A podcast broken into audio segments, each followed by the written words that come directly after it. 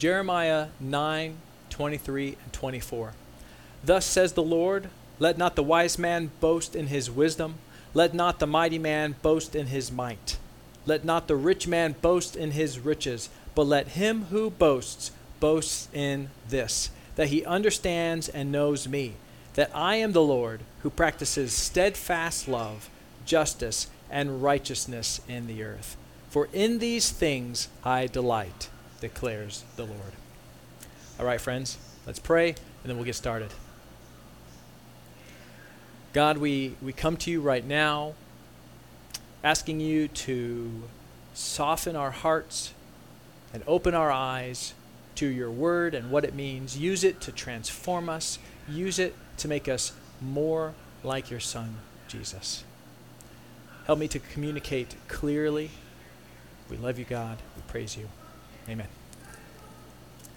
So, we are talking about the glory of God today. And of course, I was trying to define in my mind what glory was, and I was trying to figure out how people in general would define glorious, aside from the biblical sense, you know. So, I did what any modern person would do, and I went to the internet for help. I went to Google Images and I typed in the word glorious. And truthfully, I didn't expect this at all, but what came up was like a million pictures of this computer mouse. I'm not sure what that is all about, but this computer mouse like owns the market on the word glorious for some strange reason. Or, uh, or maybe Google is just like, hey, you need a mouse. Here's, here's a glorious one for you. So I decided to take a different route. Uh, that's not going to work. Um, I walked around and asked a few friends, what do you think of when you think of something that is glorious. One friend, one friend said, Standing on a mountain and looking out over nature as far as I can see. Yes, that is glorious. Another friend said, Things that are huge, man made objects that may take a massive amount of manpower to build. Yeah, that can be glorious too.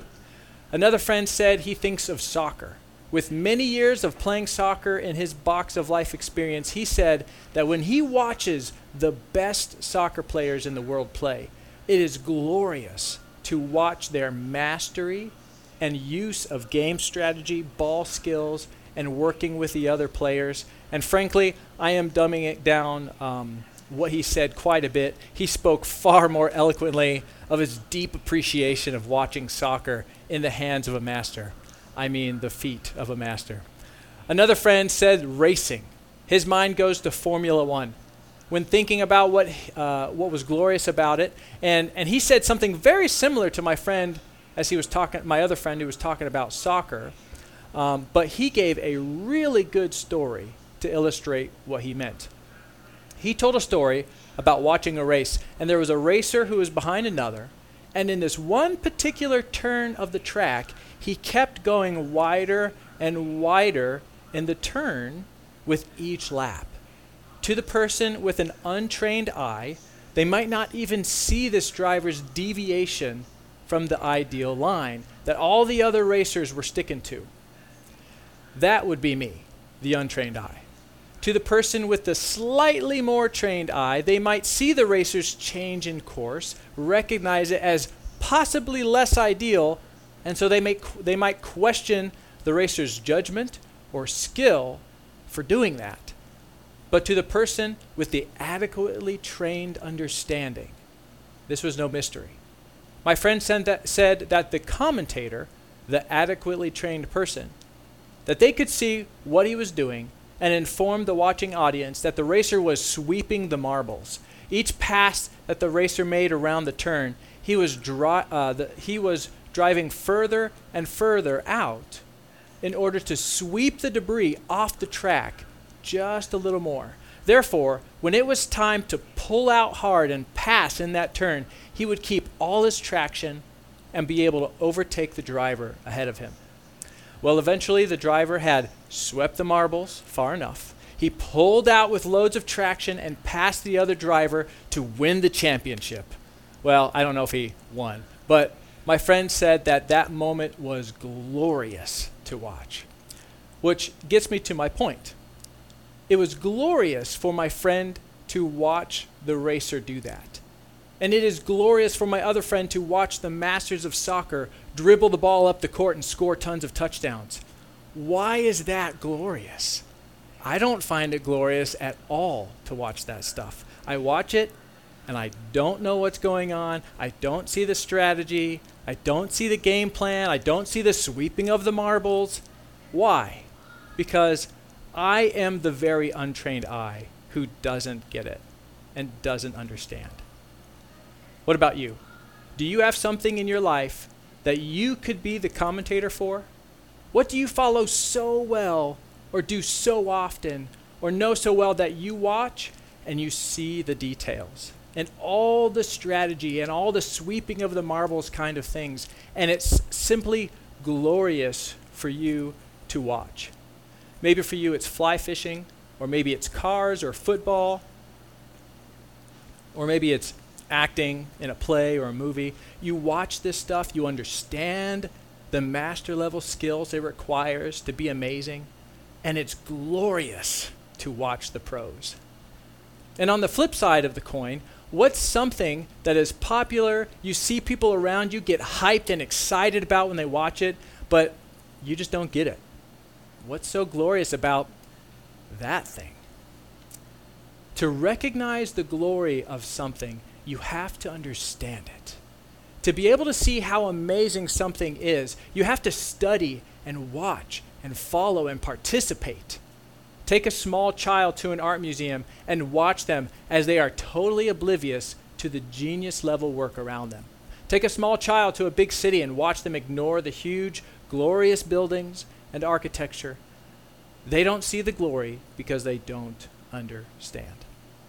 Now, to turn hard and drive this straight toward our relationship with God, it's no wonder that the world doesn't see the glory of God. It's no wonder that you and I struggle to see the glorious work of God all around us.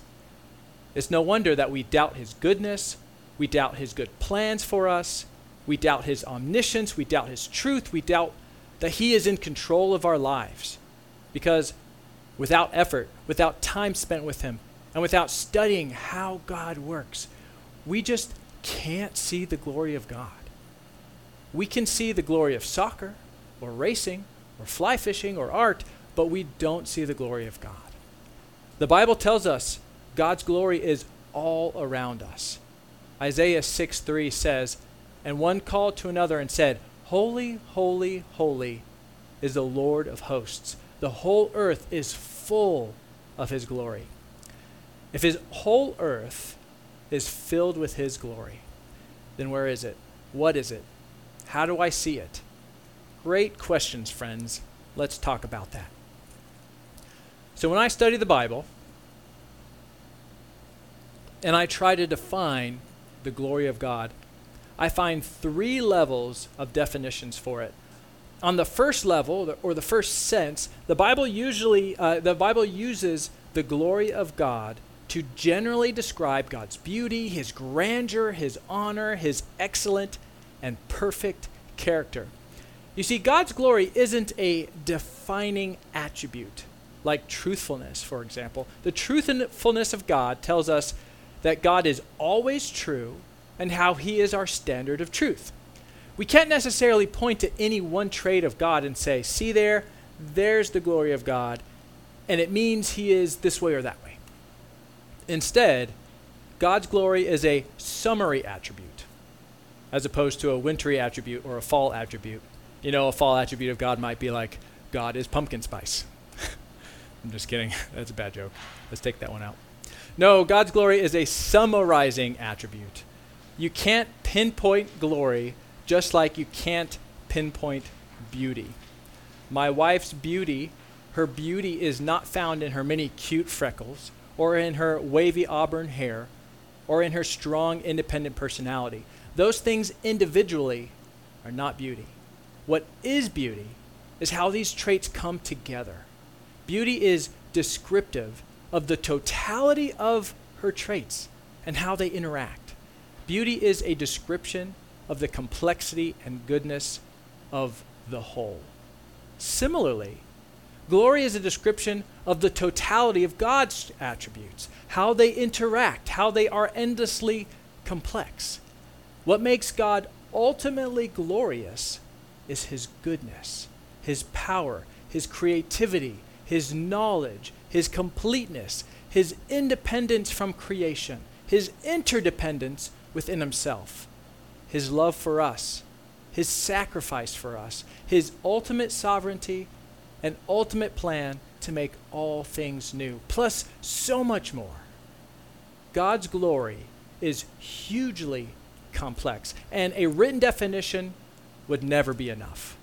But we're going to try a little bit this morning. So let's take this understanding of glory and let me restate what I said just a minute ago. When you study the Bible to try and define the glory of God, the first level or sense that we can take glory to mean is to summarize God's beauty, his grandeur, his honor, and his excellent and perfect character. So let me illustrate.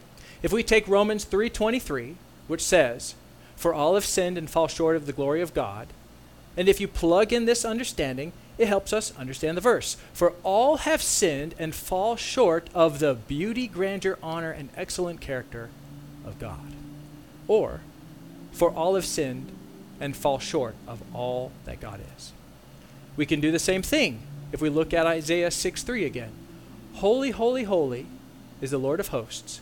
The whole earth is full of his beauty, grandeur, honor, and excellent character. So, this is the first level or sense we are giving to the glory of God this morning. The glory of God is a summary attribute that points to God's beauty, grandeur, honor, and his excellent and perfect character. But, however, secondly, this is not the only description of the glory of God in the Bible.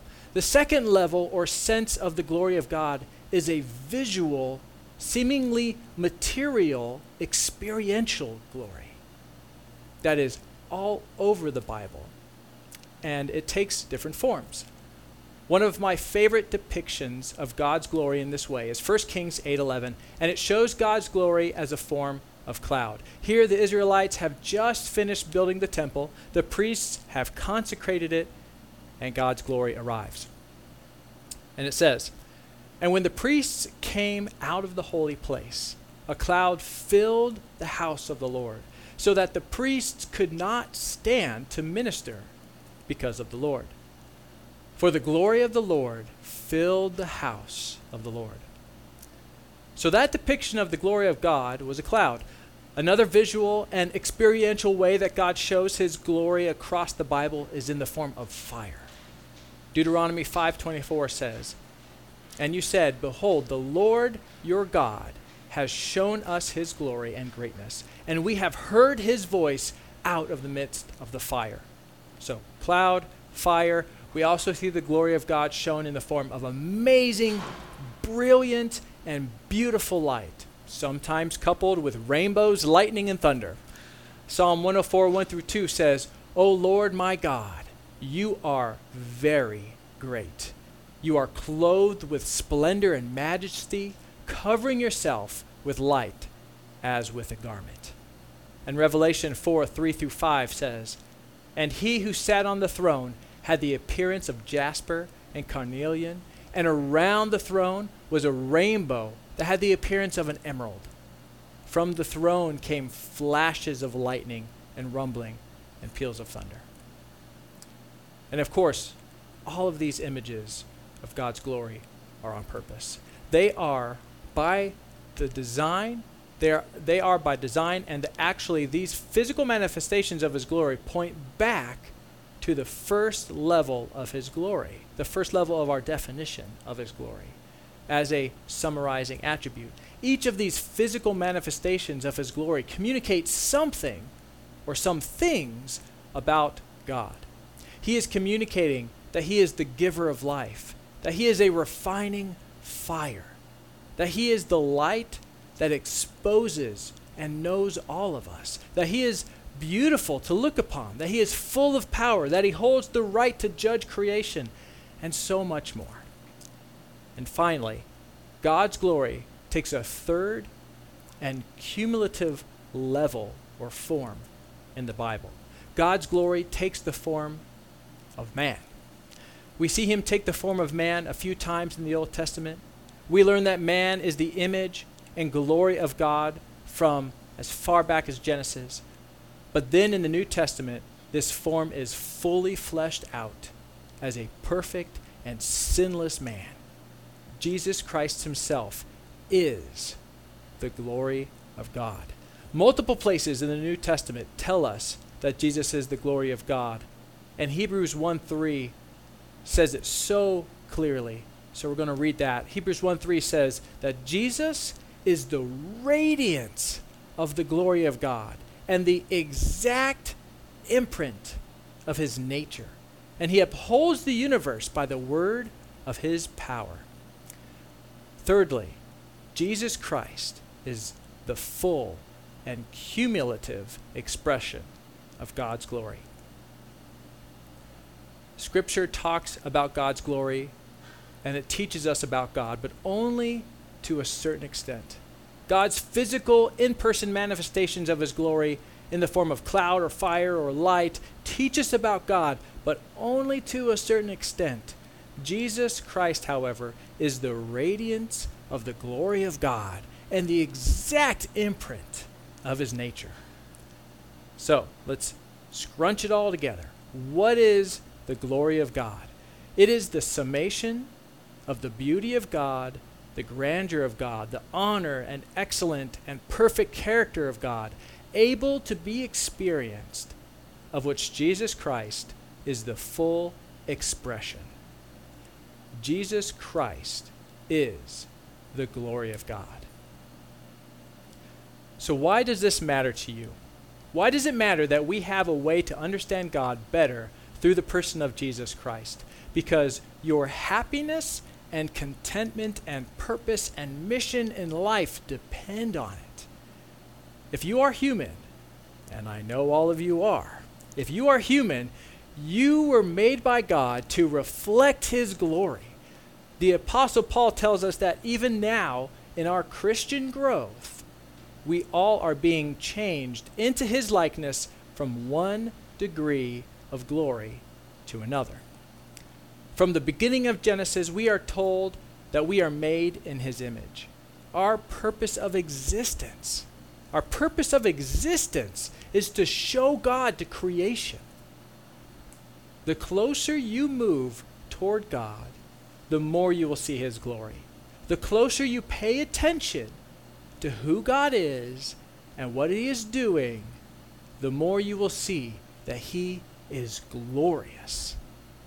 The more you understand God through understanding Jesus Christ, the more you will look around and you will see the world filled with the glory of the Lord. And you will be moved to praise and adoration. Psalm 72:19 says, "Blessed be the glorious name forever. May the whole earth be filled with his glory. Amen and amen." Just like the race car driver who is sweeping the marbles, you can either be the untrained eye who doesn't see what God is doing at all. You can be the slightly trained eye who questions God's work and judgment. Or you can be the adequately trained eye and see the magnificent and glorious details of God's work and say, wow, that's glorious. But to get there, you have to get close. You have to grow in your understanding. You have to participate. You have to study God through His Word and through Jesus. Friends, we're going to wrap up with a couple short questions, and we are going to pause for a minute and reflect on the answer. How well do you understand and see God's glory? And what do you need to do to move closer to it.